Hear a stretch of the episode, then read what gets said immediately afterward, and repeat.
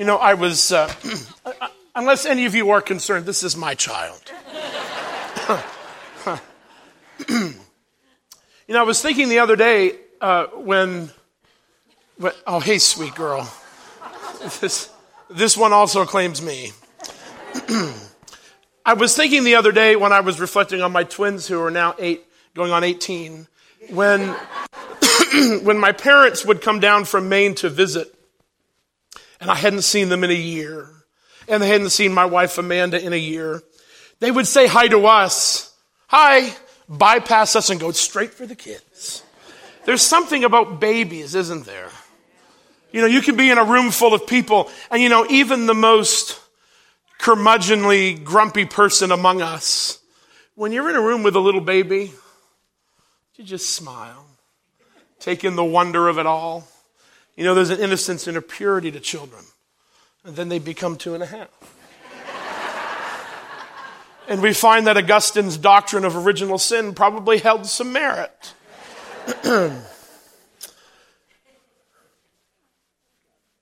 Get lost in the wonder this Christmas. Look at a baby. Look at a sunrise or a sunset. See the hand of God in the world around us, in little babies, in the natural world. The very God who became a baby for our sake created all. Isn't that incredible? And God loves us so much, he became vulnerable just like this little child. Well, that's not my sermon. That was really just an excuse to show you all Charlie.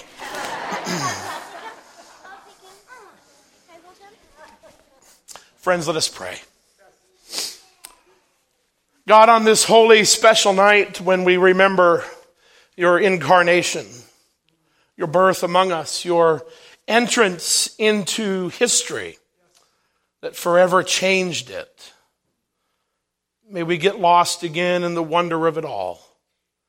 May those familiar stories, may the well worn carols spark something within us. May we be in awe again at the majesty of your great love, which for our sake came into this world.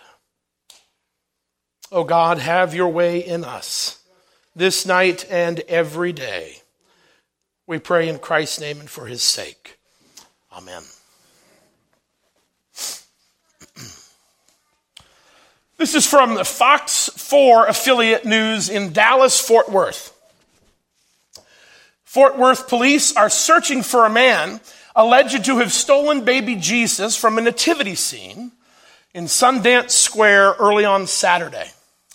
The Sundance Square Instagram account posted screenshots of a video showing a man walking away with the toy infant cradled in his arms and included hashtags like Grinch and Grinchmas and Grinchy. Baby Jesus thief, the post said. Help us identify the man who stole baby Jesus from our nativity in Sundance Square. Help us save Christmas. He's the reason for the season. No suspects have been identified as of Monday morning and the investigation is ongoing. This is from Fox 5 Atlanta. Georgia police said crime hit a new low after someone stole an expensive nativity statue from outside a Catholic church. Many in our community are shocked and disgusted over the theft of nativity scene pieces from St. Michael Catholic Church.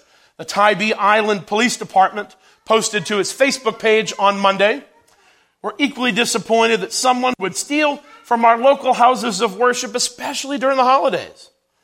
Stealing the baby Jesus right before Christmas is a new low. The department added in another Facebook post, investigation into the theft is ongoing, said the police. Here's from the Shreveport Gazette. A thief pulled up to the Baptist Tabernacle Church on East Kingston Road in Shreveport last Saturday evening. The guy popped the tailgate of his older model maroon Chevy Trailblazer and he started loading up the manger scene from in front of the church. The thief loaded up baby Jesus, Mary, and Joseph, along with the three wise men, and even the sheep were swiped. Only the angel was left behind. maybe you will spot this manger scene in a neighborhood somewhere else, or you might see someone trying to sell it for a quick buck on Facebook Marketplace. If you spot it anywhere, get in touch with the police. Every year, I read these stories of people going to a nativity scene and that gentleman in Shreveport, can we at least give him a hand? That's a lot of work. Those things are heavy. He took the whole thing except for the angel. but we hear stories, maybe you've seen them in the news, of people stealing baby Jesus from the nativity outside these churches or other public areas. Now, tonight, I'm not going to tell you that you should commit an act of public theft. But my Christmas Eve sermon, I want to challenge you to take the baby Jesus from the Nativity. To take the baby Jesus. One time a year, this figure graces Hallmark cards, movies, nativity scenes set up in churches, in public places. And yet, so quickly, after December 25th, our world seems to move on from the gift that adorns so many lawns, and churches, and Rite Aid greeting card aisles. Jesus. You know, in that familiar story that Caitlin read for us, Luke chapter 2, the Annunciation uh, the birth of Jesus, the annunciation to the shepherds. The shepherds go to the manger. They find Jesus. They find Mary and Joseph there. We know the story, don't we? in fact, maybe if you only find yourself in church a few times a year, and Christmas being one of them, I bet you you could probably tell us the story from Luke. You could recite the, the most of the details of Jesus' birth probably from memory. Familiarity with these biblical stories can often uh, inculcate within us um, sort of a sense of just routine. We can, we can miss what is so incredible is happening in these familiar Bible stories. Well, Luke with his attention to detail, tells us exactly when Jesus' birth occurs. And he tells us, get this, that the angels announce the birth of Jesus to who? The shepherds. How many of you know anything about first century shepherds? You know something about first century shepherds? They often weren't very good people. They weren't the folks that you would find on in church tomorrow morning when most of you might be sleeping. They aren't the folks that would be attending temple in first century ancient Israel, Palestine. They were often ex convicts roaming around looking for work. They were dirty. They smelled a little bit. They often didn't have any possessions. They might have only owned what they were wearing at any given moment. And it is those people to whom the angels come and say, Behold, we bring you glad tidings of great joy. I don't know if that's exactly what the angels said, but they came to the shepherds to tell them about this thing that had happened, about a manger where there was an unwed teenage mother and Joseph, who had just recently found out she was pregnant, probably still trying to get his mind around how that had happened with just her and the Holy Spirit. And the baby's born. And the shepherds, those stinky, smelly ex convicts, those are the ones to whom the angels come and announce that God Himself had stepped into the world, that the Messiah had come, the promised one, the one for whom all the people had been waiting. that the time had come. You know what this story tells me? The angels came to the shepherds, then there is nobody, including you who's sitting here tonight, there is nobody that is not now included in this thing that God is doing. You may be sitting here tonight, maybe you were dragged by your parents or a relative. Maybe you don't know how you got into this building, but it looked pretty from the road. Maybe you're here because that's just what you do on Christmas Eve. Maybe you're a faithful church goer and you have been for years. Doesn't matter. Christmas reminds us that those aren't things that we can hold on to for any sort of status or acclaim. If the angels came to the shepherds, the lowest of the low, then the message of Jesus is for everyone, and there's nothing that we can do to earn it or deserve it. It's all by grace. It's all by grace. Well, what did the shepherds do? Not content to just hear the news secondhand, they go to the manger.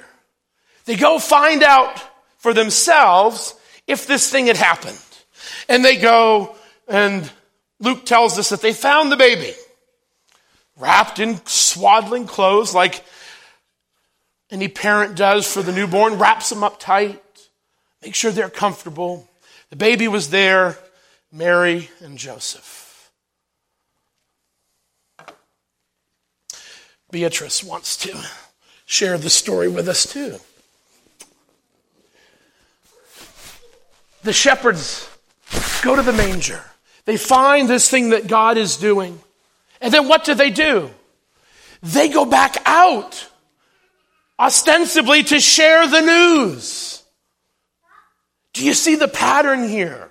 In the Christmas story is a pattern for all of us. They don't leave the baby in the manger. They take the baby back with them. They encounter this incredible thing that God has done, but they don't leave the baby there. They take him with them a transformative encounter with the Messiah changed them so that they could not go back to life as it was. They took the baby with them. Friends, this Christmas, my message to you, my charge to you, take the baby with you. Take Jesus from the manger. Don't leave him there. He wants to be with you. He wants to go with you.